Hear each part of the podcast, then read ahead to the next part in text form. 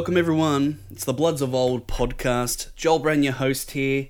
Hopefully, you have subscribed either via Spotify, Google Podcast, and iTunes. Uh, hey, while you're on iTunes, make sure to give us a five star review. Greatly appreciate it. Just like Plugger741 did.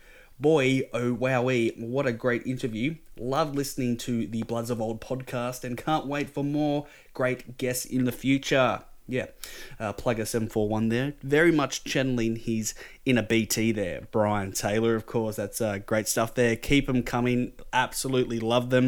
And if you want to connect with the show, of course, we're on Facebook and Twitter at Bloods of Old. And how we been uh, faring uh, in the off season? I tell you what, uh, the trade week or the trade weeks uh, that's officially done and dusted. Sad to see Aliir Aliir go. Uh, that did make room uh, for us to get Tom Hickey from West Coast. But yeah, sad to see Aliir go. But wish him all the best in the future. It, like I said, sort of made us have room or gave us the picks. Or I mean, you have to be a mathematician to sort of figure out how the draft system and how the bloody trades and picks work. I have no idea. Luckily, I'm not in charge. I tell you that. But sad to see Aliir go. We get Tom Hickey, and we've had a history of recruiting uh, West Coast big men slash ruckman. Jason Ball comes to mind, who was part of the 2005 Premiership team, which is a great segue for the main event of today's show. Paul Bevan, 2005 Premiership player, the 2004 Sydney Swans rising star. And let's not waste any more time, let's get straight into the interview. Play on advantage, Dodd takes them on with a bounce. Gets the kick away. Peak inside 50. Oh, Big well mark over the top. Bevan. He's done that three three times tonight, going back with the fly of the ball, Paul Bevan. That fantastic courage. Game saving. Amazing mark. Maybe a season saving mark. Really. Toil over the top. Stolen by Bevan. Sydney get the break. Sydney get the lead. Bevan's kicked it. The Swans are in front. To snatch this game. Marston goes for territory. Oh, what a fine mark. Bevan it is. Backing back into the jaws of whatever might be coming. Handball wide there, Jack the left footer, but he goes towards Bevan. Bevan's kicked two goals in the opening half. That oh, he's kicked three. That hurts. Nine years with the Sydney Swans from 2003 to 2011. Sydney's 2004 rising star with 129 senior games, 39 goals, and a member of the historic 2005 Premiership, which ended the Swans' 72 year drought. It is a big hello and welcome to Paul Bevan. Thanks, Joel. Glad to be here. A lot of fans want to know what has Paul Bevan been up to? I mean, I know after your time with the Swans, you spent a bit of time in WA in the waffle, then back to New South Wales, and now you find yourself in Queensland. Yeah, I've uh, there's only a couple of states I haven't lived in, but um, yeah, I'm in Queensland. I've been in. Uh, I'm actually on the Sunshine Coast. We've purchased a place four years ago in in Buderim, and yeah, we've got a growing family. We're we're done, but we've got three little girls, and my yeah, my wife Haley. Yeah, we're all settled on the sunny coast. Yeah, we love it. And uh, a bit of a travelling salesman at the moment. Yeah, I'm in the, the medical industry. So with a, a German pharmaceutical company, yeah, promoting for a, a cardiovascular drug. So yeah, dealing with general practitioners, neurologists, cardiologists, yeah, in hospital settings and, and GPs. And how did you find yourself getting into that? Yeah, since uh, good question. You know, since finishing up uh, my time playing, uh, no real sort of life skills. I was a little bit unsure what I, what I wanted to do, and as you mentioned, spent some time over in WA and yeah, played with the Perth Football Club, and they managed to um, have a, a pretty strong connection with a um, uh, materials handling equipment company, Hyster. Uh, it's a well-known brand. Yeah, so I was in a sales role, coincided with playing in, in the Waffle and got a taste of sales that way. And the lure to come back home was strong when Haley um, fell pregnant. I was looking for a, a transfer in the same industry, but didn't happen to be. But I ended up landing a job with Coca Cola, just um, FMCG, so it's fast moving. Once again, in that sales position, just made a decision that yeah, we weren't really settling as much as we'd like in Sydney. So yeah, put the feelers out, and yeah, I didn't really know about the medical or pharmaceutical industry previously, but I uh, I put my hand up for a position, and I think they were really lured to the sporting backgrounds that I had, and there's a lot of complementing skill sets, I suppose. So yeah, it just went through a long process through the interview process and managed to land the, the job. And as I said, I've been here four years, and it's it's a really it's a family. Um, I know it's a big company, but it's family owned, so um, it's not like some other pharmaceutical companies where there's a big turnover of personnel. It's pretty stable, so I feel pretty um, pretty settled in the position I am at the moment. That's great to hear. And I guess sort of you, you talk about sort of lacking potentially some life skills, but obviously AFL and transferable skills that are there. I guess one thing that uh, some footy players struggle with is, I guess, life after football. How did you find that initial transition from playing AFL to getting back into the workforce? Bloody tough. yeah, so as I said, I work for a um, materials handling, so I was doing full time big hours working as well as Waffle, which is semi-professional. So yeah, three nights a week of training and obviously your Saturday playing. So it was a big, a big adjustment for myself. I suppose just getting the mind to, yeah, you had to be on all day, obviously in the position that I was in, and um, there was no real downtime, which AFL players have got the luxury of. They train hard, but they've also got a lot of downtime as well. But yeah, it was a bit of a struggle, but ultimately, I'm preferring life after football more. Um, obviously, a lot's changed. I've got a young family and those sort of things. But yeah, I'm more stimulated working in a full time position. And yeah, you come from great pedigree. Uh, you're you're the nephew of rugby league legend Brian Bevan. Uh, Uncle Brian, he's the uh, greatest rugby league try scorer of all time. I think he scored about 834 tries uh, during his 20 year career. I guess when you were sort of younger, playing lots of different sports, was there were you pretty close to instead of playing AFL, playing rugby league? Yeah, well, that's an interesting question. I was born on the Central Coast. Spent my early years God's up until country. about three or Yes, oh, I know that's yeah your stamping ground. Yeah, so I, I, I was born there, lived there till I was three, but mum and dad split up and we moved down to uh, Albury Wodonga area where AFL is pretty much the only sport down there. So, I mean, it was just natural that I, I played primary school, played AFL. Um, we decided to move. I did primary school. I moved back to the Central Coast when I was um, commencing high school, and yeah, it was AFL wasn't offered at school level, so played league and union at Eddie's.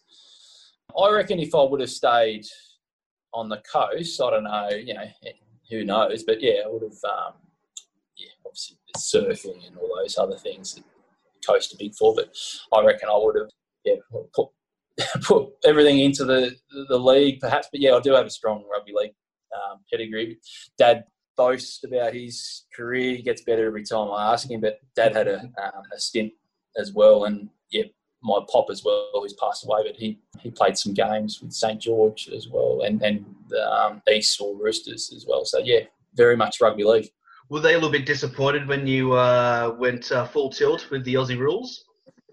No, nah. They're, I'm, I'm fortunate they're um, they're pretty supportive. Dad's still got no idea about AFL, even though he's uh, he's been to a million games. But he's just yeah, no, not disappointed. No, not not at all. I, I I'd slowly convinced them that it was the better game. My nan's um, still alive. She's a tragic for any sport.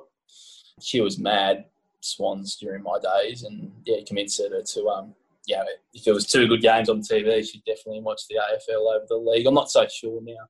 I remember the likes of uh, Dermott Brereton when uh, uh, footy was on Channel 9 at the time, and he would always sort of comment about your fearlessness uh, attack on the ball. And I think that's one of the comments that John Longmire sort of uh, had uh, when interviewed at the end of your career at the Swans. I guess, how did I know it's not a skill that you necessarily learn, but what was it that you were just sort of at times reckless, not to other towards other people, but almost sort of endangering yourself with some of the uh, the ways you'd get the ball? Is it something you learned through rugby league, or just something that you just it just came natural? Not sure about that. Yeah, I'm. Um, yeah, there was some footage. You'd always watch your footage after a, a game and just you know, critique how you performed. And yeah, there was some silly acts, definitely. Not so much rugby league, but just I knew what I could offer the team, and you know, we've all got our strengths and weaknesses, and yeah, I. It's a confidence thing, you know. If you, you go for a mark and you get a couple of knocks and you think, oh, it's not too bad, then you can leverage a little bit off that. So I don't know. I, I, I played a little bit like that when I was probably not as reckless during my early days. But yeah, there's obviously times where you come off second best and you think I'm going to learn from that. But you just, I, I, I definitely had a um, a streak of white line fever. Like I'd quiet as a mouse during the week, but as soon as I'd cross that white line, or even at training, I'd get a little bit stupid, I suppose. Because I was going to say, I mean, was it that, that old mentality? Because I remember sort of playing junior footy and always told you if you're first at the ball or if you attack the ball, you'll kind of be looked after, whether it be by the umpire or just the, the way the game is played. Is that sort of mentality as well, potentially? Yeah, a little bit of that, a little bit of that, but um, it's not. It's not a, a uh, it doesn't always work that way, unfortunately. And yeah, I've had some a couple of nasty uh, injuries doing that. So yeah, uh, yeah. I mean, overall, yeah, if you're going harder, you generally come out better if you've got um, that mindset. But yeah, hindsight, if I'd played the game out, I probably wouldn't have put myself in some of those stupid positions. Well, that's, sure. that's the question I was going to ask. Now, having kids and all that sort of thing, if you're playing now, it'd probably be a different story. Yeah, well, I've got I've got three little girls, and they're um, they're very much little princesses. I can't see them picking up a football even though I'm um, putting a lot of time into them. But yeah, they're um, yeah. I can imagine if I had a boy and yeah, sort of coaching through the juniors, I'd be a little bit more strict on what he should be doing and that sort of things. Yeah. Not even an AFLW on the horizon. Oh yeah, I'm. I'm um, I'm, I'm just going to let them organically choose what they want to choose. But yeah yeah, they're loving like they do dancing, gymnastics, and I suppose it's a bit too early to judge what they're probably going to lean towards. But yeah, who knows? Um, we mentioned rugby league a bit earlier. Uh, another person at the Swans who had uh, great rugby league pedigree, I guess you could say, was Kieran Jack. His dad, uh, Gary Jack. Did you guys got a bond over over that, having you know family uh, that were you know great uh, great athletes in a different code? Yeah, I think so. And he was a Sydney boy as well, so uh, it was the Swans generally had you were either from born and bred Sydney. There was a big Adelaide connection, and yeah, predominantly Melbourne, of course. But yeah, the Sydney siders we stuck pretty close together. And Kizza was a, um, a West Tigers fan, which I am too. So it was funny. Not many of the boys knew much about rugby league. Um, so when State of Origin came, they'd always make sure they wore the Queensland Guernsey just to annoy Kizza and myself. But uh, and that was during the successful days, so we didn't really have much of a, a leg to stand on. But yeah, Kizza, it's it's it's just you know during the training drills, etc.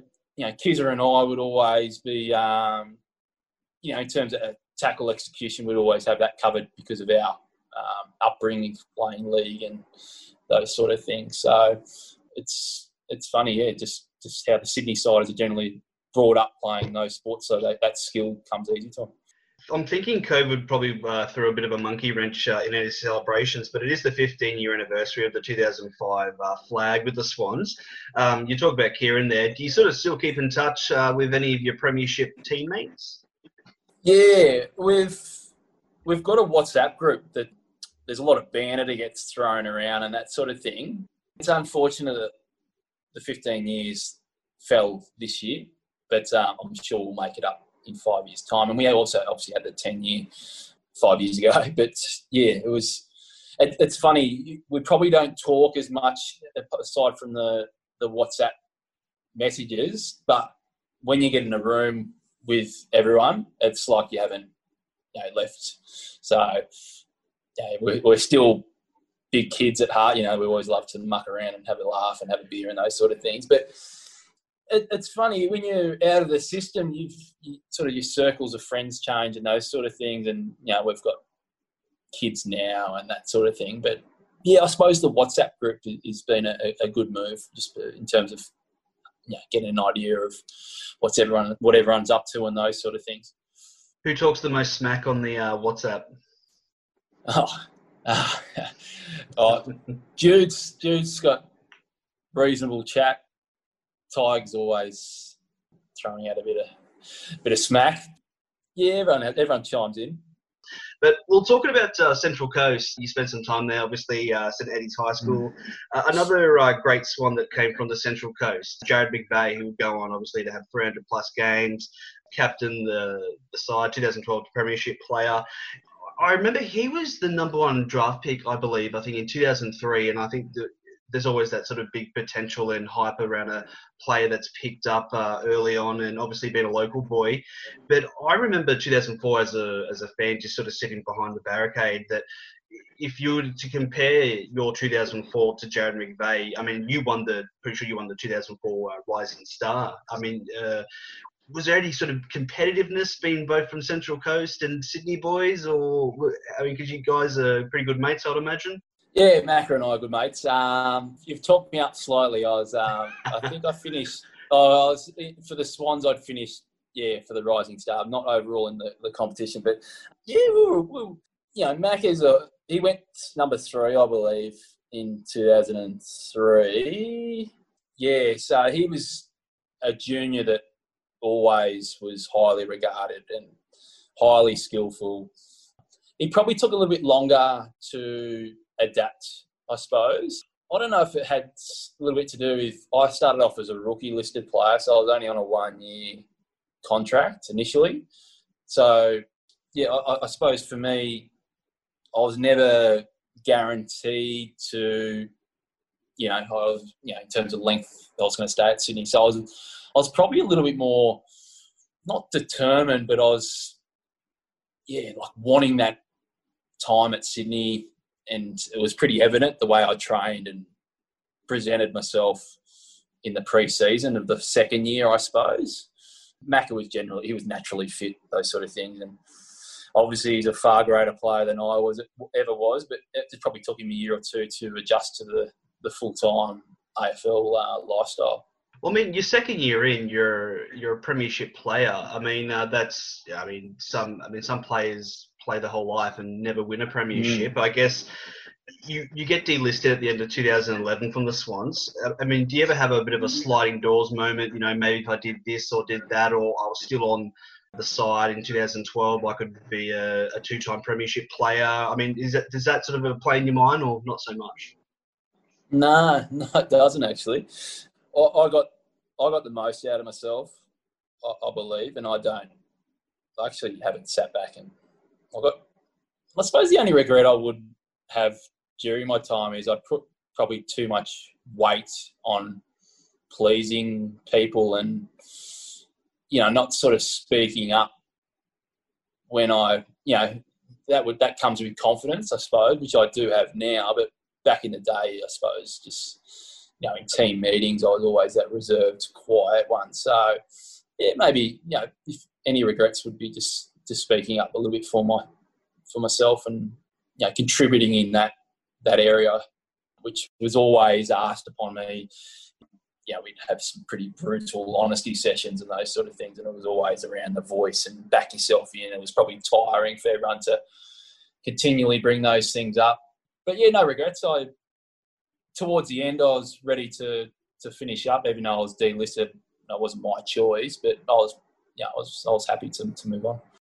Well, you mentioned that because I know uh, I think it was the year before you, you, you requested a trade or wanted to see you wanted to test the waters to be trade or whatnot, and was that on the back of I guess the elimination uh, final against Carlton? You played well, you kicked three goals, and then obviously you, you dropped the uh, following week, bit stiff I think. But I mean we've seen in the past. I think Ted Richards' brother uh, Xavier Richards he requested a trade back to Victoria didn't eventuate, and then kind of found himself on the outer and basically not playing AFL. Do you think it's a similar story for yourself? Nah, not at all. It was, um, yeah, you're right. I did. I put my hand up. Obviously, when you're in that system, you want to be playing week in, week out. And I believe I might have been on like a, a match performance type contract. So when you're not playing, you don't get paid as much. So hence the reason why just you know, no ill feelings towards the Swans at all. It was just like just realistic about my opportunities. If I wasn't playing after a performance like that, then am I better off playing at a different club? So it was just you know, purely a you know, seeking what was out there type scenario, and that didn't eventuate and turned up to pre-season the following year, and you know there was no awkwardness or anything. You know, have a good conversation with John Longmire, who was the coach. Yeah, and he was. Yeah, I don't think that was any reason to uh, for me to then move on the following year. Because we've seen uh, recently with uh, Tom Papley, you know, he wanted to go back to Victoria. He came back and said he kind of had to re- re-win the, the trust of the, the, the playing group. So it wasn't so much like that for you. Nah, not at all. I wasn't a high-profile player. I was just a, a, a player that you know played his role, just looking to play to you know seeing if there was an opportunity elsewhere. That's all. There was no ill feeling. I was I was pretty respectful of everyone. I think I was, um, yeah, I didn't have any bad blood with anyone. So no, it was it was fine. It was yeah, I suppose it was different back then. There was no free agency and those sort of things. It was yeah, I think trades during those days. You might have had three or four that executed during the, the trade period. So it was highly unlikely that it would have um, would have come off. If it was to, I mean, it's just hypothetical, of course. Where would a, a good destination in your opinion, would have been? Yeah, so there was two scenarios. So yeah, it was the first one where I, yeah, I was still contracted. I, I believe that you know, Carlton were one of the teams were having some conversation. I don't know how far into it they got, but yeah, I suppose I suppose Carlton was was one. And then the other scenario is when I got delisted, I was actually um, chatting to GWS and got down to I think I was chatting to myself and two others for one position. So we got fairly close to actually when I finished up at Sydney to, to transferring over to GWS before they when they first started in the competition. But yeah, that, that fell through. So yeah, it's a hard one to answer. Um, yeah, just just a club that was looking for someone that would play a role and could swing both ends of the ground.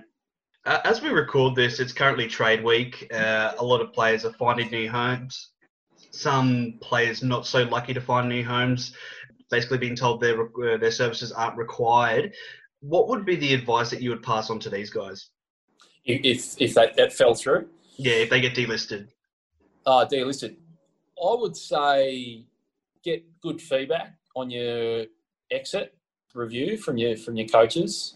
Ensure why you were delisted exactly, and no doubt they'll be getting phone calls from second tier competitions like Waffle and you know the VFL and the SANFL, just don't make a decision straight away. Just sit back and weigh up what do you want to do because football's not everything, uh, which it's hard to, to, to think that while you're in the moment. But yeah, I suppose to sit back and, and decide what do you want to do. Is it is it football? If it is football, don't be afraid to then go play in in those second tier competitions and dominate and do well. And because you're seeing, if you do dominate, clubs aren't scared to pick you up again.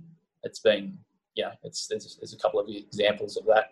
And you know, your mature age, you're able, you, you've proven, and those sort of things. And if you turn up and, and dominate, that shows you've got um, the right attitude. I suppose it could be easy just to give up and you know just go through the motions a little bit. If you go back determined and show that you still got what it takes, I think there's still an opportunity.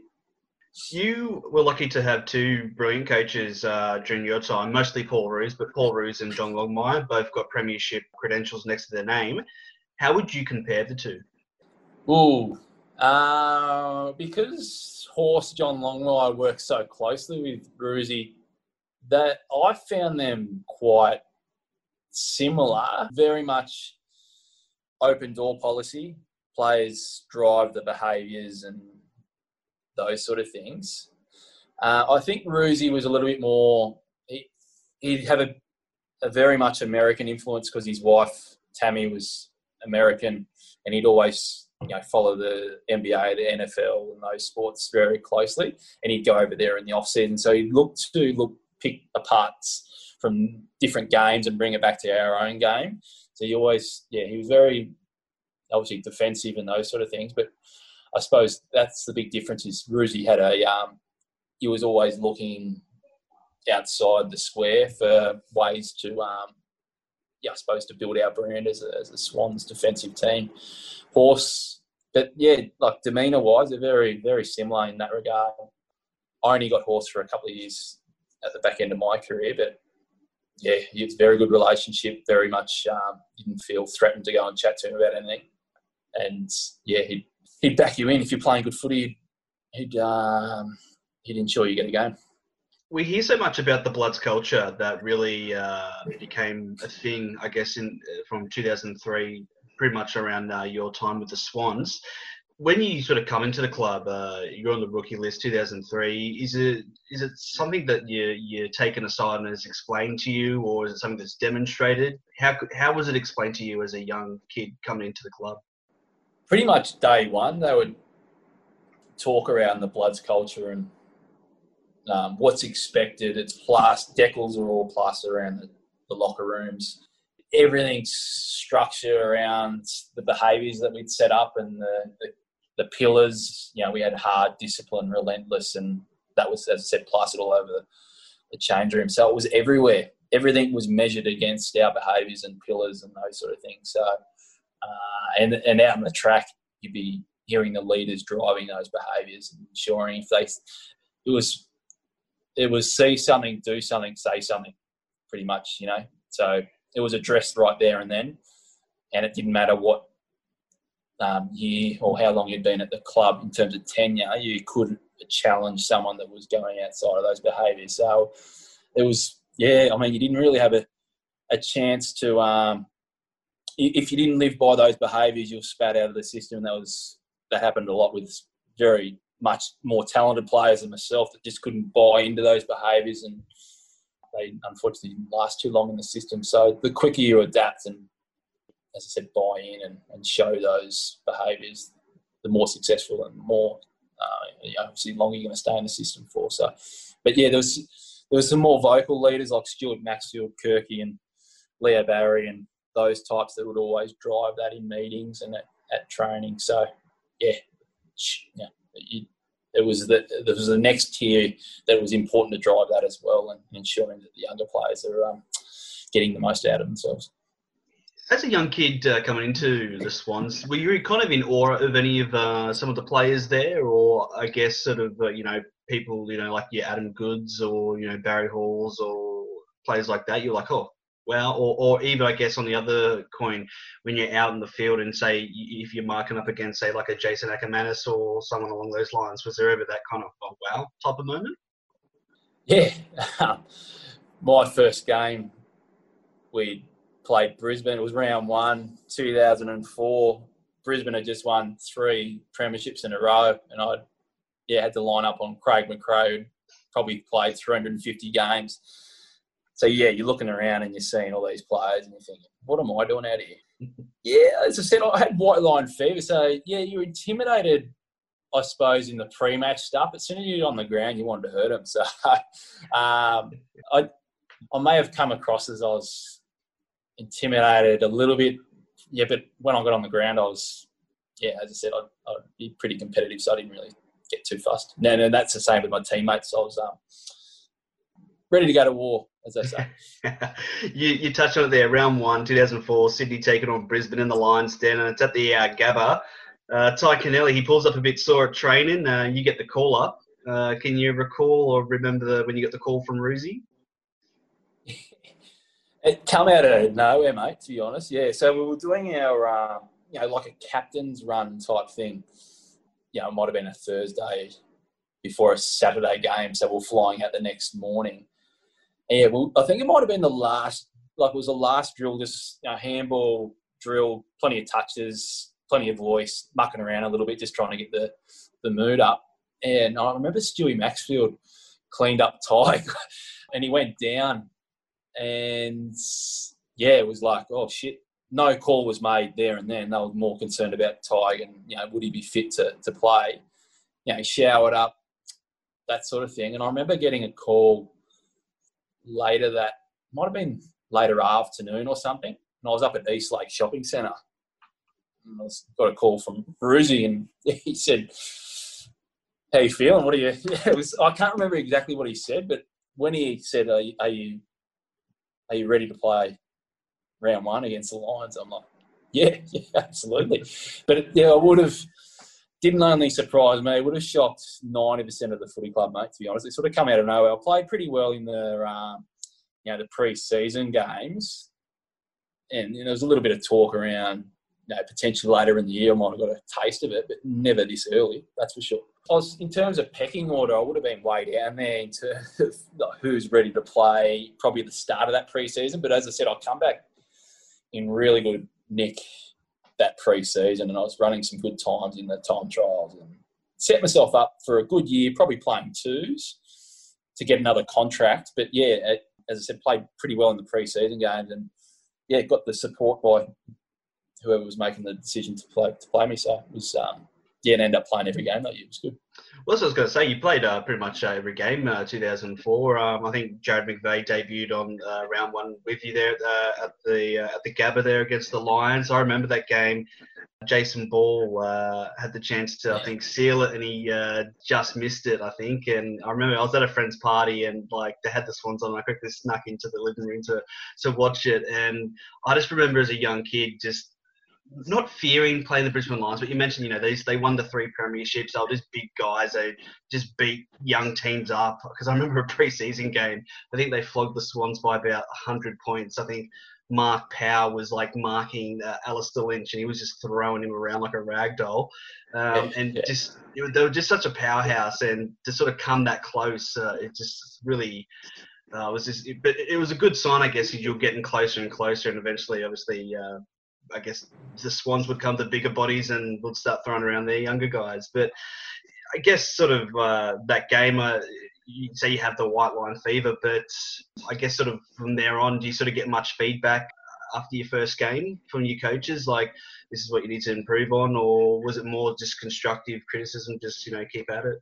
Bit of both, mate. Yeah. So you'd, you'd line up with a I was a defender predominantly, so think Peter Jonas was a defensive coach back then, and he also had a, a role in supporting and fast tracking development of the younger players. So I was one of those. So it was about just building our confidence. Just, just basically, we're playing because they believe in us. So it was supporting us around making sure that when we do front up, that we've got that belief as well. So a bit of you know, obviously sit down with your coach and go through your game and what you should have done and how you should have played that player and oh you did well here make sure you do that again type thing. So it was a bit of both and because I was young it was just um, you'd be teed up with a, a, leader who was like a mentor as well. So Leo Barry would also um, sit down and, and would go through you know how I could get the most out of myself mentioned it before. Great 2004. Uh, you're nominated for AFL Rising Star. Two questions here. Uh, can you remember what round you were nominated, and can you remember who did take out the AFL Rising Star that year? I'm not much of a footy head, but I know that. I think it was round. I'm fairly confident it's round four, and Aaron Davey took out. Oh, Jared Rivers took out the the Rising Star. That was right. Yeah, round four against North Melbourne for yourself, and uh, round before you, round three, Jared Rivers was nominated and obviously would go on to win it, but he didn't have much of a career, though, did he? he I don't think he didn't win a premiership. No, he, uh, he did. Yeah, I'm not gonna. Yeah, he's a good fella. I'm not gonna. He, he had a good career. He um, he got the most out of himself. Obviously, uh, grand final 2005. It was an interesting sort of lead up. Uh, I guess that final series. I believe uh, Sydney go over to West Coast at, over at Subi. Another close game, uh, uh, less than a kick in it. Um, I believe Luke Vogels was in, but uh, was then replaced for you. Was as a player, is it kind of explains why you're coming into a side and a, a certain player's coming out? I mean, you obviously had a bit more experience, but uh, I guess you're a bit more of a utility player. Did they kind of think they, they could utilize you a bit more so than a tall player like Luke Vogels?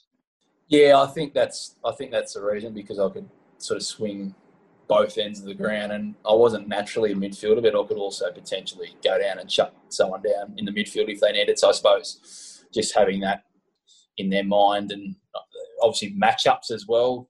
A lot goes into you know who's suited for a particular opponent and a lot of hypotheticals. So they would have put a lot of time into that and yeah, made the decision that um, I was probably suited more so in that regard. Grand final day. I mean, uh, what's what's the locker room like? I guess well, one what what your perception on what the locker room was like, and how are you traveling going into how I'm about to play in a grand final? Like, was there I guess any uh, butterflies? What's going on? uh, yeah. Well, there's been a few stories that you know we used to room.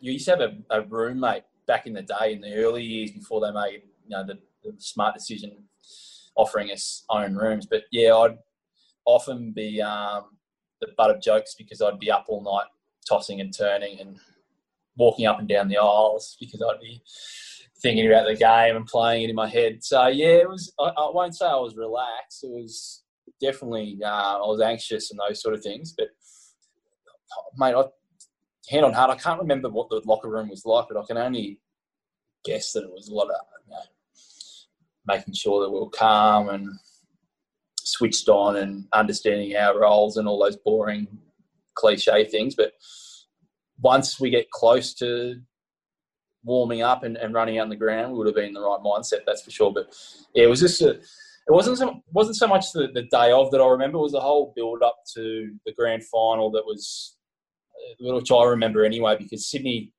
not an AFL state, but or city, just the training sessions that we had prior that week, I think we filled up half the ground just to watch us train. And you know, during the year we might have had half a dozen people there at training. But yeah, just the whole build up was was huge. And Melbourne being Melbourne, just getting down there and amongst the, the whole grand final atmosphere was pretty daunting for a young kid coming in. So, yeah, and obviously the celebrations afterwards, a bit of a blur as well. Where whereabouts were you on the ground when uh, Leo Barry Ustar took that uh, match-winning mark? Mate, I was on the pine. It was back in the day. Um, so yeah, I played on Ash Sampi for the for the day for the game, but um, I ended up sitting off for whatever reason for that whole last quarter. I remember going up and down the the boundary, looking up, trying to get them to get me on the ground. But it was yeah. back in the day, yeah, when you, they could sit a player off for an extended period of time. It wasn't like a rotation system. So yeah, I actually sat on the sat on the pine, so I had a good vantage point of the mark, mate. And when you when you saw him take the mark, did you sort of like, yeah, it's in the bag, or you still thought there was a few more minutes left, or you, you guys had a bit more of an indication on the time? Nah, we had no idea, but I knew it was close. I knew that mark was pivotal, and it must be like any second now because I remember, yeah, them launching the ball in and thinking if this hits the ground or someone marks it, we're you know we're done here because mm. they had they had all the run. So yeah, Leo's mark was was massive. It's um, phenomenal, isn't it? Yeah, and I yeah I remember just yeah siren run um, sounding shortly afterwards and just grabbing everyone I could see in red and white and just getting around him. It's insane. Does he uh, does he still brag about that mark, uh, Leo Barry? Oh, he doesn't need to. It's just plastered everywhere. He's the most. He's probably the most humble guy going around. So it's kind of funny when you can just wind him up a little bit when someone's around. You can yeah stir him up and talk about the mark because he gets a little bit um, a little bit shy now, shy about it. So. So not uh, a la Nick Davis, uh, four goals in the uh, last quarter against Geelong. I, I was front yeah. row at that game, and I'd have to say it's one of the for three quarters. It was one of the worst games I'd ever watched that year. It was just yeah. bogged yeah. down. Geelong would just seem like they just had full control. Then just out of nowhere, those four goals. I had never seen anything like that in my life. Oh, it's incredible. But he's he's a unique character, Davo. You could, um, you know, probably the most highly skilled player I've played with. Yeah, he's he wasn't suited to the you know the, the overcoaching and the, the, meeting setup. He just liked to turn up and play. yeah, but yeah, he could yeah. turn it on in you know as he yeah as he did that night, he could just turn it on, and no one could get near him. You know, he's just highly skilled on both sides of the body. Talking about giving myself goosebumps, but I guess uh, you said you can't remember much of the after party on the grand final uh, after winning the premiership. Can you remember anything uh, of the after party or anything after the siren? Um, Yeah, just just bits and pieces come back to me, but yeah, just I think the the most what I um, hold in highest regard is just going back to South Melbourne and seeing the old supporters, um, some of the older folk that you know back in the day they were getting around South Melbourne and just seeing the joy on their face when we rocked up and uh, we would have had twenty thousand people there, just absolutely in awe of what we've done. So that was that was a big highlight. Just I suppose also the time in the locker rooms after the game with just the players, just having a, a drink and letting it all sort of sink in. That's that's memorable too. I think uh, that might have been when uh, Brett Kirk. I think he was interviewed for Channel Seven. He had his sunglasses on. Obviously, everyone was still wearing their jerseys. I think uh, had a big night, and I think it, it, you can tell. Uh, I know he's a very sort of spiritual type of speaker, but he was very uh, spiritual during this interview for Channel Seven. It was it was pretty funny. Yeah, uh, yeah, he's a bit wacky. Yeah, it was a week of that, mate. A week of wearing sunnies, that's for sure. I think um, not much sleep was had that week, that's for sure. And uh, something that was pretty awesome uh, as well. Uh, you and Jared Crouch. Uh, speaking of uh, Central Coast, you guys uh, brought the cup to Erina, and I think I would have been about 15 or so. And my nan, sort of similar to you, got me into football and sports.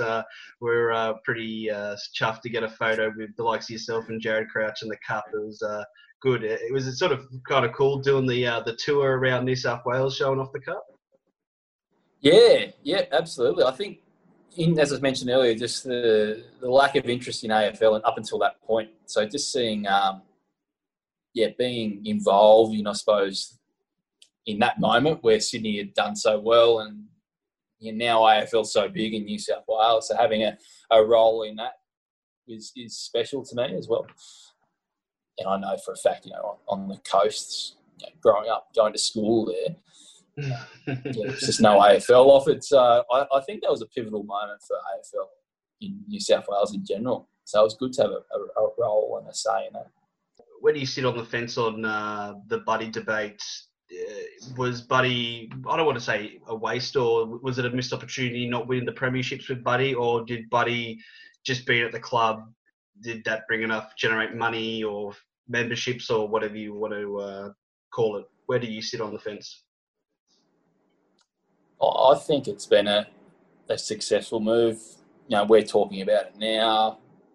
People from New South Wales who didn't know any player in the Swans know about Buddy. So, oh, look, they weren't far off. You know, mm. twenty. Yeah, it's um, yeah, it's hindsight's a good thing, but he was definitely best player in the competition at the time and those sort of things. So yeah, it's hard to, hard to comment on that. Hmm. Yeah, he's, I kind of say he's the Tony Lockett of uh, this generation when he sort of came to the Swans and that. But I was actually just thinking about it in my head.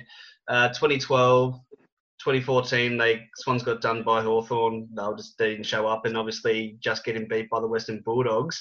Everyone's talking about uh, you know the three premierships in a certain span of time, and but I guess that's that's football, isn't it? So they they got to two grand finals, which is you know you got to show up on the day. But um, I thought bringing uh, Lance Buddy Franklin in good for memberships. It's good for sort of I guess the interest around New South Wales because, like you said, I think uh, New South Wales has come pretty far, but it still kind of needs an attraction, so to speak. That's just my opinion, anyway.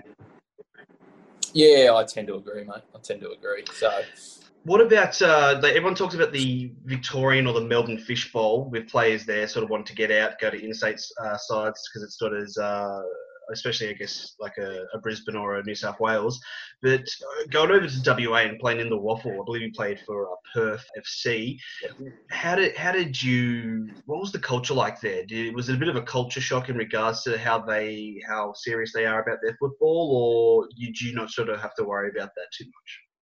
It was yeah, it was a bit of an eye opener. Yeah, they um, even the even the WAFL gets a lot of interest over there, and it would be you know a couple of pages in the paper as well on your performance and that sort of jazz. But it's definitely not like it used to be the WAFL before the two teams joined the AFL competition. But yeah, I mean, I, I can't talk highly enough of the the standard of footy that's over there. So it's warranted. There's some there's some really good players getting around in the WAFL that they're actually, I think, they're better players than some some of the AFL players. But unfortunately, for whatever reason, they missed their opportunity. But yeah, they definitely love it. It's you know, it's a good small talking point.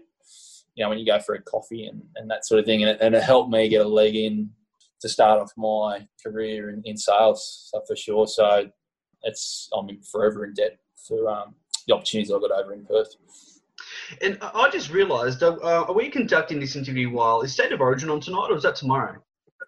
It's on, mate. I'm, oh, uh, I completely forgot because right. my next question was going to be AFL State of Origin. Yep. Bring it back or leave it? I think bring it back, but it's got to be you got to be all in with it. I wasn't a big fan of the um, the product they dished up last or this year or last year was it last year? Last year wasn't it? I think uh, earlier this year for the fight, it was like the like the oh, the, yeah. the, game, yeah. Yeah, I mean you've got to go. You know, it's hard because the the clubs own the players and they don't want to get injured and those sort of things. But mm. spectators, you want to see you want to see players going in and have a crack, not just a circle work match, um, which it was generally speaking, high scoring. No one really wanted to tackle and that sort of jazz. So if they're going to bring it back, it's got to be all in, I reckon. And Speaking of which, uh, um, you've been very generous with your sign there, Paul. But uh, one last question before we do wrap up. I've always tried to find uh, funny sledges or so- something funny set out in the ground. Is there anything that springs to mind, uh, whether it be with the Swans or uh, local footy, uh, WA, or here in the Sydney comps? Or what's the funniest thing? Funniest sledge or whatever you've heard on the ground? Oh, I've copped heaps. Where do I start? Unfortunately, I'm not the most olive complexion person, so I've copped a bit of stick about my uh, my tan and those sort of things, but nothing too original. Um, I was too in the moment. I didn't really get caught up in the the sledging. Oh, actually, I, I lie. When I got older and I went over to WA, because I'd lost a bit of leg speed, I'd probably turned into a bit of a um, sledger so I probably dished out more than I got.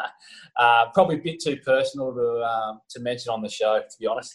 Fair enough. Then uh, we'll keep it safe. Uh, Paul Bevan, uh, 129 games with the Swans, 2005 Premiership player, uh, the Swans rising star. I mean, uh, as a kid, it was great watching you play. I appreciate you taking the time to have a chat and catch up. And I'll uh, let you get back to the state of origin. Is it? Have you got a score yet? Have they kicked off yet? Yeah, 10 0. New South Wales are up, mate. So we're um, looks like we've got it covered. I'm definitely still a New South Welshman, that's for sure. absolutely. Go the Blues, the New South Wales Blues. But uh, Paul Bevan, uh, all the best and uh, thank you for taking the time. No worries, Joel. Cheers. And that pretty much wraps up Bloods of Old, episode 4 with Paul Bevan. Hit us up on the socials at Bloods of Old. We're on Facebook and Twitter. Always love interacting with fellow Sydney Swan supporters. Perhaps you can uh, suggest uh, who I should reach out to and see if they will be a guest on the show. And please do subscribe on Spotify, Google Podcasts, give us that five star review on iTunes. We'll start reading more of them out on the show. But until next time, up the mighty Swans.